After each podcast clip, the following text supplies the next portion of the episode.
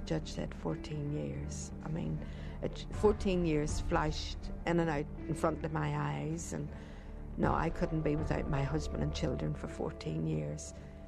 An innocent person, like being locked up for 14 years. And apparently, I just screamed and screamed at the jury, You're wrong, you're wrong. And apparently, I said, You bees, which a word I never used. But anybody in that state, God knows what you would have said. And the next, I just passed out. And um, I know, like, the next verdict was to Paddy, 14 years. Giuseppe Conlon, Lord rest his soul, 12 years. Pat 12 years. Sean Smyth, 12 years. And when I heard him say five and four years, like for Patrick, I just screamed, you know. I just turned around and grabbed him and held him. No, not my sons. No, you know, please, not my sons. Um, and I just passed out. And I was carried down the stairs into the cells.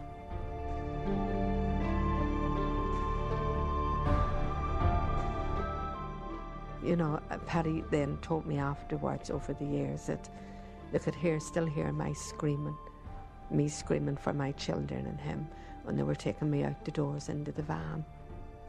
I, I, I could hear myself screaming, you know, I wanted the run, you know, let me go, let me go, I want my kids, you know. And um, I was handcuffed, handcuffed like an animal.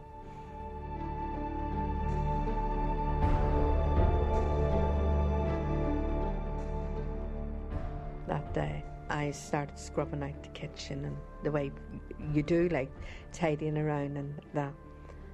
And about well, it must have been getting near to four o'clock because um, when I think it was John or Patrick when they come back in went and picked Anne Marie up from school for me because it was only a few yards down from the house. And in the meantime, anyway, I'm scrubbing out this, the kitchen, and the front door opens, and uh, it's Paddy and Giuseppe Conlon. Um, Giuseppe had come over because his son Gerard had been arrested, which we knew nothing about.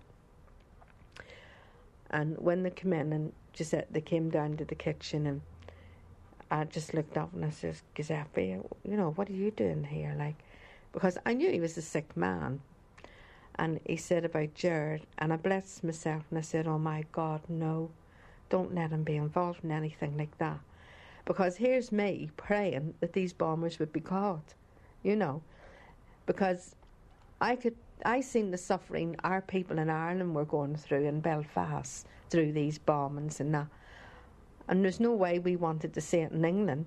You know, I mean, we didn't want our children to go through it, what the, the poor children in Belfast were going through. And um, I was, I mean, I, I, I've said this from day one, I was praying that them bombers would be caught, you know, and this to be stopped. And he says, he's not involved. And I says, Well, you know your son as I know mine.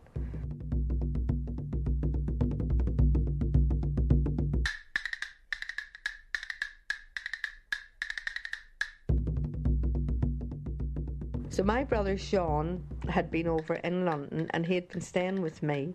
He came over in the September and he was going back home to Christmas, you know, because there was no work at home and he was working here.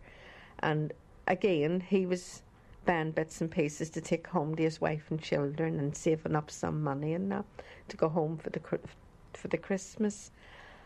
And um, Paddy, you know, well, when Sean came in, I said to Sean, Giuseppe Conlon's arrived.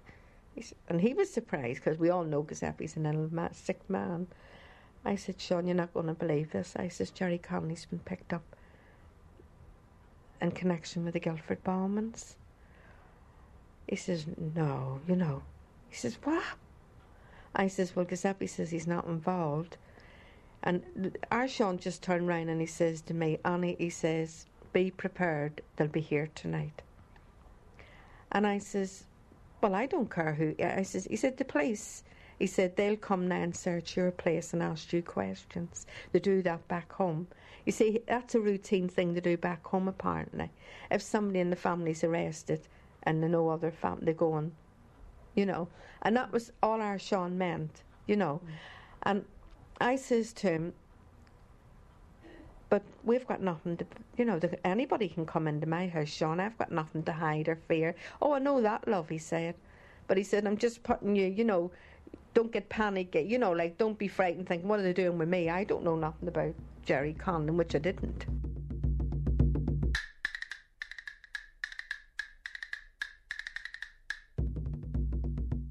I was in the kitchen and the, the door closed and the kids were in the sitting back sitting room doing what they were doing. And um, Anne Marie opened the door when the door knocked, and Anne Marie opened the door. And when she opened the door, they just knocked the door flying back. And the child, and these Alsatian dogs. So they come charging down towards the kitchen, you know, and I, all I could see was faces. I thought it was the men back, but from the pub. And I was ready to say to them, What has the pub got no beer? Because I'd never seen them go out and come back as quick to a pub, you know? And I says, Who are you? I mean, it could have been, it could have been the IRA or anybody. You know what I mean? I didn't know who they were. I says, Who are you? But when I seen the uniform police on my stairs, there were one on the stairs with the Alsatian dog, and there was another one in the hallway. Anne Marie was in hysterics. And then I said, Are you here because of Gerard Conlon? Remembering what Sean said. I didn't know, like, that they'd cornered off the street. And they were shouting through the mics to people to stay in. A bomb scare. You know, like there could be bombs here in this house. I didn't find all this out till later. And you know, kids gather and all. So we Paddy, God bless him, and his mates come running out of the club. Excitement, all these police in the street, what's going on? You know. The Paddy got up to his own house and realised it was in the house. And when he came to the door, they pulled him in. He says, I live here. So they let him in. It was just a normal day. Just wanted to get home and get to the club that night, the youth club, meet up with some friends, you know, table tennis and uh, kicking a ball about and listening to records. And uh, just coming out of there to go home, I stood on the corner, the street corner for a little while. It wouldn't have been for long because we had to be in for school. You know, I mean, a lot of the other kids in the area could stay out a lot longer than us. Same sort of age as us, but my mum was strict about us being in and washed and ready for school the next day. And uh, and I just remember seeing a lot of police, uh, a lot of cars, unmarked cars, and a police van, which indicated that it was, you know, a, a convoy of police. And the last car that passed us on the street corner had me dead and my brother John in the back. And it's strange, it's just as if everything else around me went blur, but I zoomed in on the back window of this car, and I just couldn't work out what was what was happening there. So I just ran up the road after being told that the cars had actually stopped outside our house and that's it. That's when uh, it all started. Well, I, have actually said in the past that that's when uh, my childhood ceased to exist. Right there, on that doorstep. Because as soon as the door opened, I was asked who I was, and I said, "Well, I live here." And they said, "Right, we got another one." And I was pulled into the house, and uh, that was it. No more a child. That's a good title for a book. No more a child.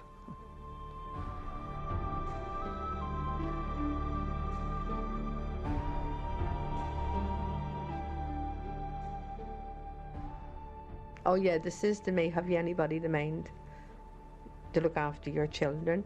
Well, Vince was 16, John was 15, and Patrick was 13, and Marie was 8 then. And I says, What do you mean, anybody to look after my children? I'm not going anywhere. He says, Well, we have to take you to the police station to question you. But I said I can't answer any more questions, what you've already asked me here.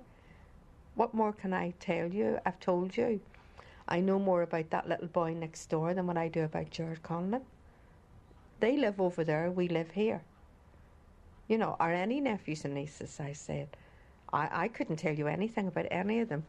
He says, Look, you either tell us if you've somebody to mind them, or we'll get them minded. And they said, We're taking the boys. And I says, You're taking my boys where? I says, They're innocent children. I said, They're not even Irish. You know. I said, Where you taking them? I says, It's me you want to question. They said, No, we're taking them too. And uh, I mean, you know, my mind just started buzzing then, like, you know, innocent kids, like, you know, it's not even, don't know nothing about Ireland. And they're going to be questioned and what happened to you. So they took the boys and me to the local police stations.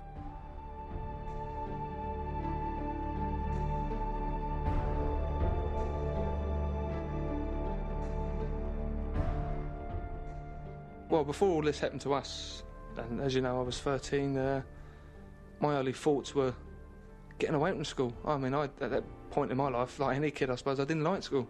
You know, I liked the friends that I had there and some parts of the schooling, but the day running of it, I didn't care too much for. I just wanted to leave as quickly as possible and join the army. That was my ambition, was to be a soldier. That was a dream. It was a romantic dream at that age. I know more. I know the, the serious side of it now, but still, it was a dream that I, I had and wanted to fulfil. And uh, I just had things to look forward to, like going to the club, the youth club at night, with my uh, brothers and friends. And I didn't have a care in the world. I suppose I used to worry about my ears used to stick out a little bit. Well, they still do, but that's the least of my worries now. And uh, yeah, that was it. And how my hair looked. and yeah, I mean, my mind was a million miles away from uh, from what was going to happen. You know, and Christmas was only round the corner. You know, we used to hunt the house looking for the toys. You know, we still, I, I mean, I still believe that Father Christmas brought them, but I knew my mum also got some as well to help him. You know, and you, you search the house looking and you never find them. We know now she used to leave them next door or, you know, really hide them well. And so yeah, I had no cares, no cares in the world really.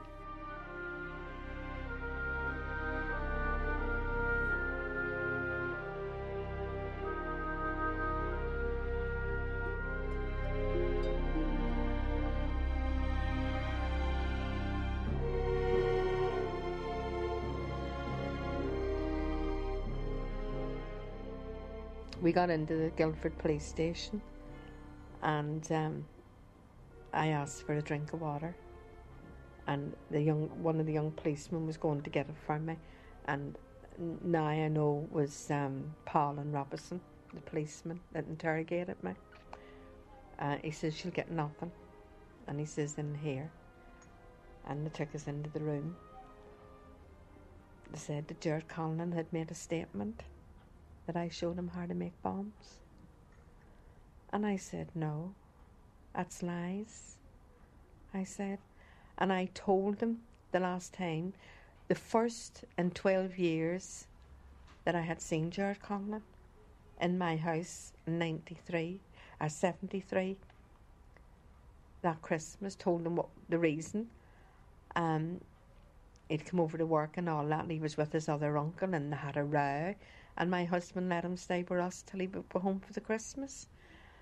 And I says, I haven't seen Gerard Conlon since then. I says, I, I couldn't even put a fuse in a plug, not alone show people how bombs. And I says, I've been praying that these bombers be caught. I says, and you're accusing me? And they mock, mocked me at that. Oh, yeah, you, yeah, we're praying, you know. And, and I says, look, sir, I kept calling them sir because at home when we were brought up, we used to say good morning, sir, to the policeman and that. And my grandmother always used the word sir, you know, and that was just come out of me like. And then they kept saying, "Oh, listen, dear, they have her well trained. Yes, sir. No, sir. Three bags full, sir." And um, they kept on about this Gerard Conlon making this statement, and I said no. So they brought in Paul Hill, well, I never knew Paul Hill. I wouldn't have known Paul Hill. Only that October of 73, of 74, I went to an Irish dance with friends and that, and Paul Hill was there, and Jared Conlon and that were there. And he spoke to me and said that I asked me did I know his mother, and I went to school with his mother and his her sisters. They all lived around Leeson Street, and that was the only words I had with Paul Hill. And I, I mean, I'd never seen him before. I didn't even know he existed. Or Carole Richardson, or Paddy Armstrong. I'd never met them people before. And um, they brought Paul Hill in. Well, he didn't walk in, they dragged him in. He couldn't stand up, Paul Hill. His eyes were like two balls sitting out in his cheeks. And I recognised him by the sports jacket he had on at the dance. And I said, That's that wee fella Hill. And uh, how do you know him? Again, I explained to him about the dance, and I recognised him by the sports jacket. They took him out, and the next thing, Gerry Conlon was brought in.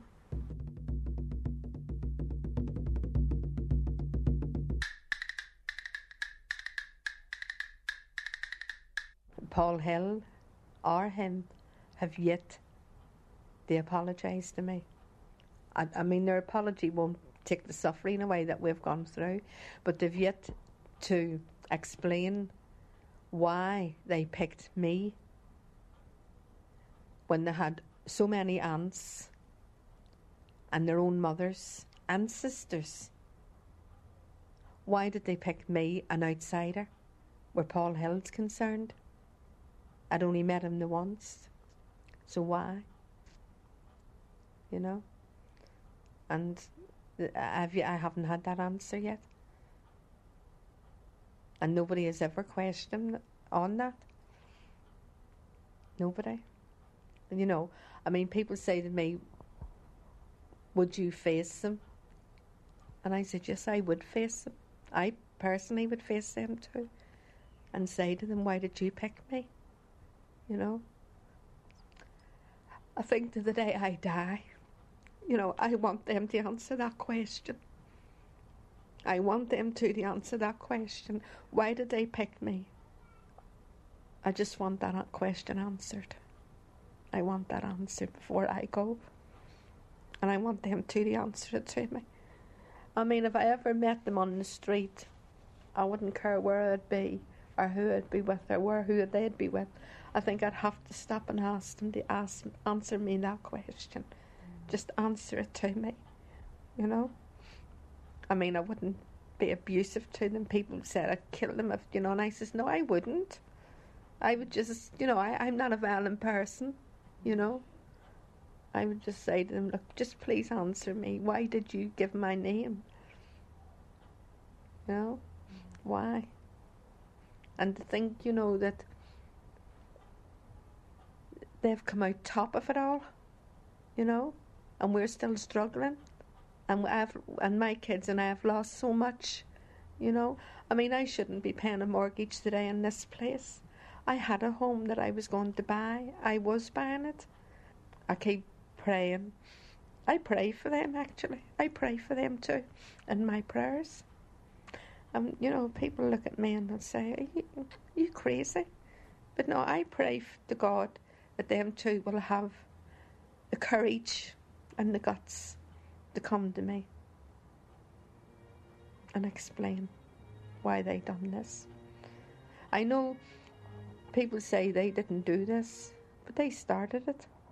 If they hadn't given my name, the police had no reason to come to my house. No reason whatsoever to come to my house.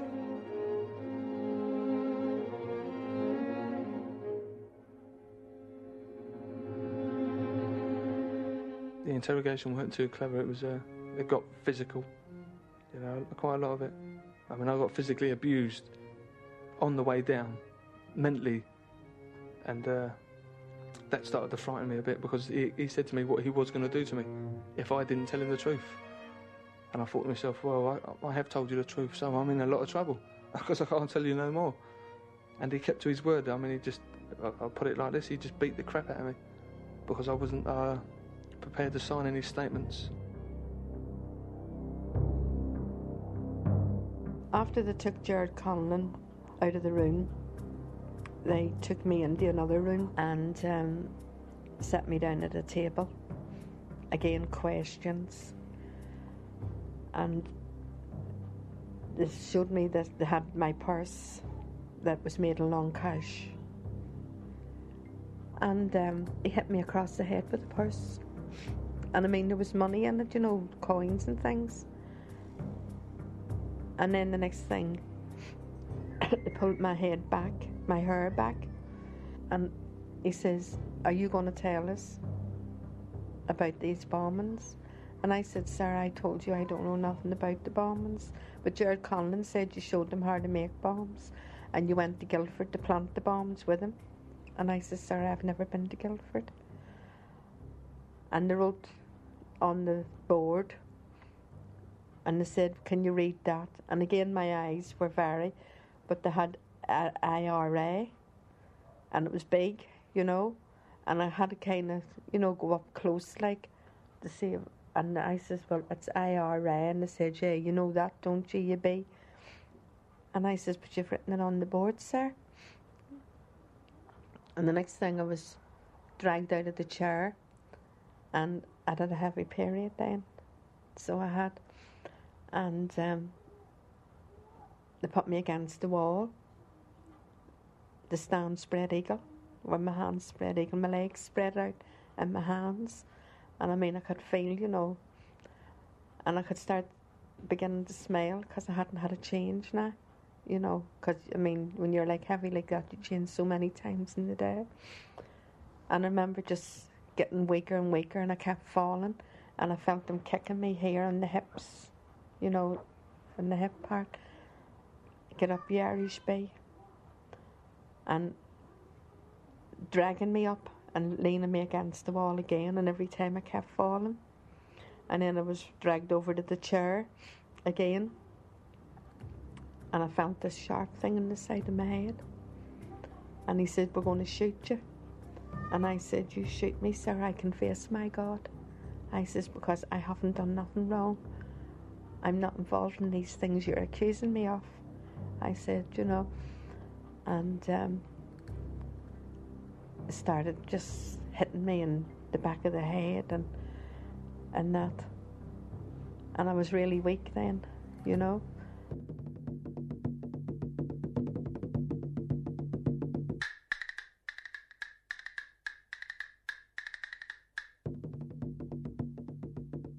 My mother or father hadn't said to me, right, like, you know, we're going to court in so many months' time and if we get found guilty, guilt was never, the word guilty was never brought into the conversation. They may have, among themselves, my mum and dad might have had that conversation, but with me, they never said, you know, we might, we're going to go to court and if we get found guilty, you're going, you might go to prison. That was never mentioned, you know, so it was the furthest thing from my mind. All of a sudden, that we were going to the Old Bailey. And uh, as far as I was concerned, it was the great, greatest sick note in the world for a kid at school you know, I told the teacher and the headmaster, which he was aware of, that I wouldn't be in for so many weeks because I'm going to court. And that was okay, you know, and uh, I was just glad to get away from school.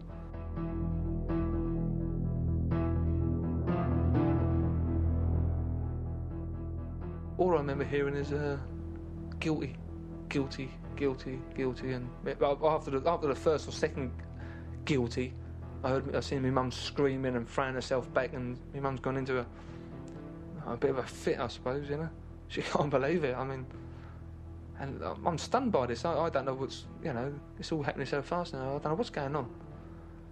And then uh, that's it. Everyone starts shuffling towards the stairs to go back down to the cells, and I'm going with them. So that was it. I was uh, brought back downstairs, stuck in a cell with my brother Finch, and I said to him, and I said it in a way as if I'd won a million pounds or something. I've been found guilty. You know, just I was sort of relieved. You know that I was, I'm with him. You know, and he said, yeah. And then it hit me like, you know, and I said to him, well, what what happens now? And he says, well, we go to prison.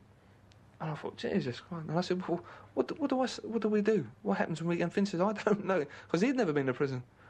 I said, well, what do I tell him? You know, they're going to ask me who I am and what have I done, and I haven't done nothing wrong. What do I tell them? And he tried to explain to me uh, the charge. He said, uh, just tell them that you were found guilty of uh, unlawfully handling nitroglycerin. But before that, my dad came in to see us. My mum never came in because my mum was out cold. I mean, I think someone would give her a, an injection or something, or a couple of tablets to calm her down, and it knocked the spark out. Because she woke up in Durham, I think, my mum. You know, uh, but my dad came in and uh, he, he actually put his finger under my chin and lifted my head up and said, "You keep your head up, never look down. You always keep." And he gave me his uh, tobacco pouch because I was smoking then. I mean, you know, I mean, oh, that was the only crime I'd done. It was having a cigarette. So he gave me, me the, his tobacco pouch and his watch, which he got when he was about 17 years of age when he was in the army. And he always said he'd give this to me one day when I was bigger. But I didn't. I know, I'm sure he didn't think it was un, it'd be under these circumstances, like in a in a cell in the Old Bailey, and uh, I've still got it to this day. I wouldn't even. I wouldn't swap the watch, obviously, for the for this week's lottery numbers. I mean, it's worth a lot more than that to me. You know, I mean, uh, just just that moment in time then when he actually gave it to me is uh, something. But uh, I often think when I look at the watch, how many times he was in the pub when he was a young man, thinking, "Oh, I've got time for one more," and my mum would kill him when he got home. That's you know. So uh, I've got a. Some, but I'd always get that watch anyway. But what a what a time to give it to someone. Here I was losing time, having time taken away from me, and all of a sudden my father was giving me something that was uh, um, uh, a figure of time, you know, a watch. It was strange. One minute you're losing time, then I'm getting it. But they actually took that watch off me when I got to the to the prison that I went to, and they said I didn't need to know the time because I wasn't going anywhere. Well, not for four years anyway. Because that's the, the, sentence I got. I got four years, and uh, yeah. So me and the watch done a bit of time. strange.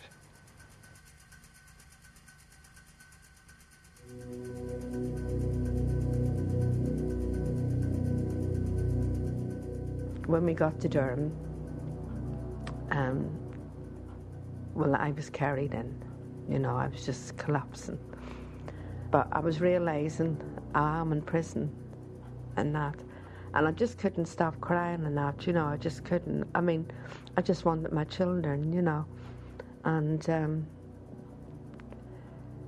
as the weeks went on, um, I was on the wings scrubbing the lanterns. That's what you do first when you go there, scrubbing lanterns and now.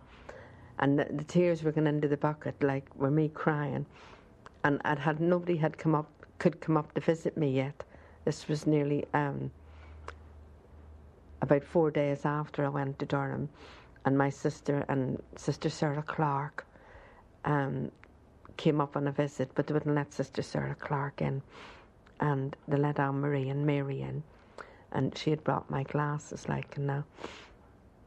And when Anne Marie came in, like, I mean, of course, she ran straight to go to me, and the two officers that were on put their hand out. I couldn't hold her, and that was heartbreaking. I mean, my child that I never let go, you know. I seen Anne Marie then, and on the way, she kept saying, Mummy, can I come and see your bedroom? you know, can I stay with you? When are you coming home? You know, as a child at nine years of age would ask. And I says, no, not yet, love, maybe another time, you know. And um, after the visit, I mean, it was just heartbreaking, you know, to, to let her go. And on the way out, we could hear her screams all over the courtyard. I want my mum, I want my mum and that'll always linger. You know, nobody can ever take that away from me. You know, I mean, I hear that some days here when I'm in the house. I hear her cries as a child, and I mean, everybody has suffered in these cases, but I don't think any mother has had to put up with what I had to put up with. You know, a young girl screaming and that, not being able to hold your child and that. You know and it'll always be there, it'll linger with me to the day I die. That incident of Anne Marie.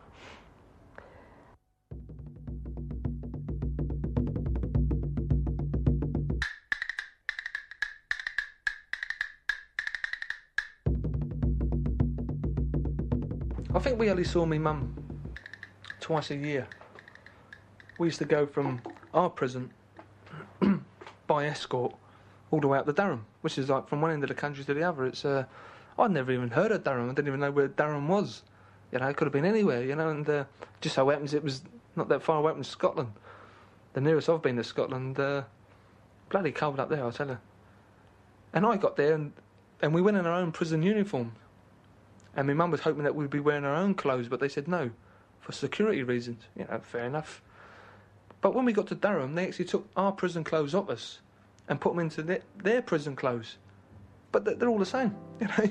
No matter what, what prison, well, in them days, I don't know about now, but in them days, wherever prison you went to, it was the same uniform.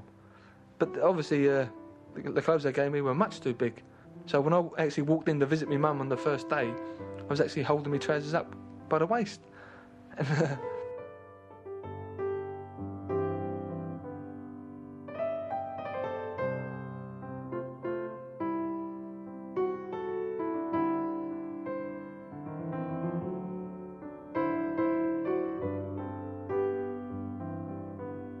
they wouldn't actually let me uh, smoke in prison. They wouldn't serve me cigarettes. And the reason why, they said, was I was too young. so why put me there if I was, why couldn't they have waited till I was old enough to smoke and then lock me up in prison? But they said I was uh, far too young to smoke. So, uh, I, but I got cigarettes anyway. I mean, the, the lads, the other boys used to get them for me, and I'd give them something in return.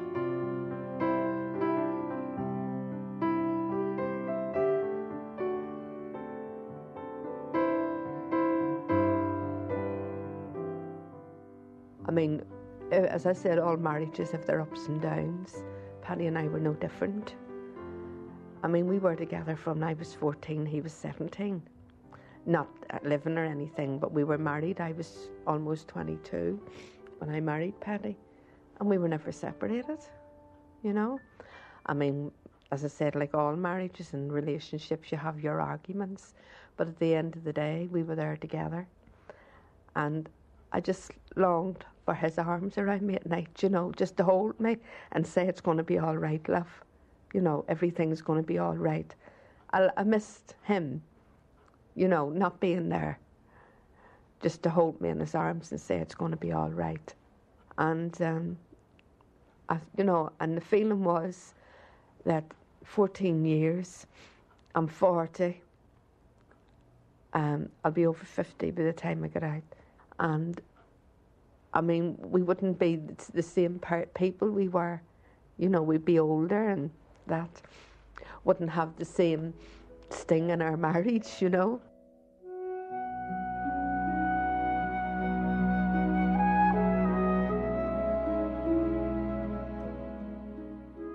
If I had to put my finger on one particular thing with all of this, what I resent the most, I mean, there's just so many. But I mean, if I was put on the spot, and I'm going to be selfish now, it would be my childhood was taken away from me.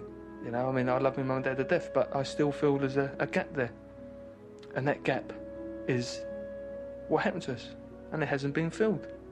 And I don't, I believe nothing will fill, fill it. Nothing I know, anyway. I hope that something will one day, but uh, I just feel so distant from everything and everyone. But again, like I said, if I was just being selfish and thinking of myself, it's me, my childhood. You know, that, as I said, was uh, taken away from me. You know, I never had a chance to put away my toys and grow up. I, you know, I never had a chance to uh, take off my short trousers and put on long ones. I was forced into long trousers.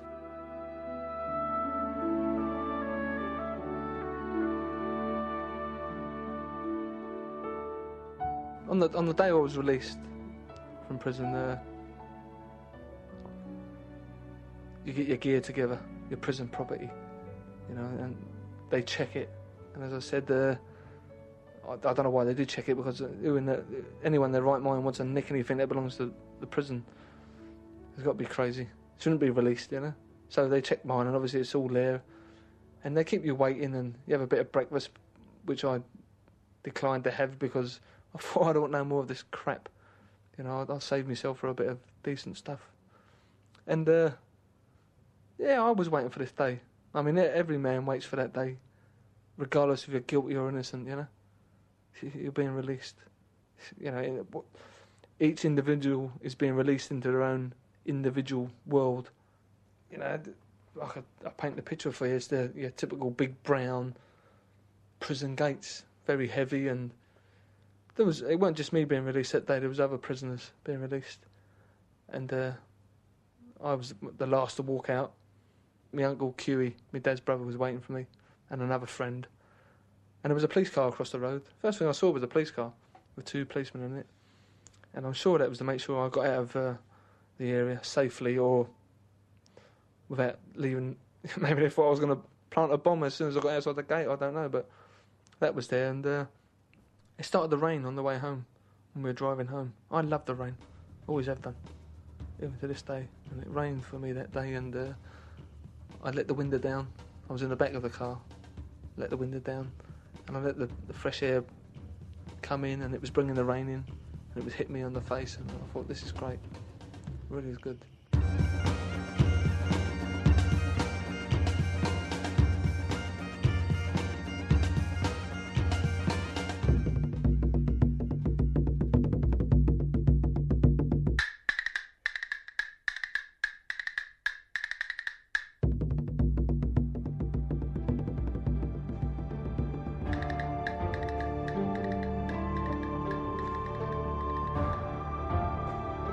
I knew I had a date to come out, so that was something. You know, I knew they couldn't keep me after that date. And, but as I said, every day, every minute of every day, my time during my sentence, the hope was there when I'd hear my name being called to the office or whatever, or an officer calling Anne Maguire. I'd think, oh God, it's now. I'm going home, you know they're going to say, Anne, they've made a mistake, you're going home. And I lived, I think that's what brought me through my sentence, living in that hope. And again, knowing how innocent we all were, you know. And, um,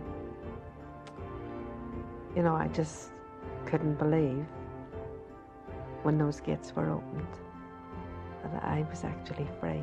And inside, I said, Right on.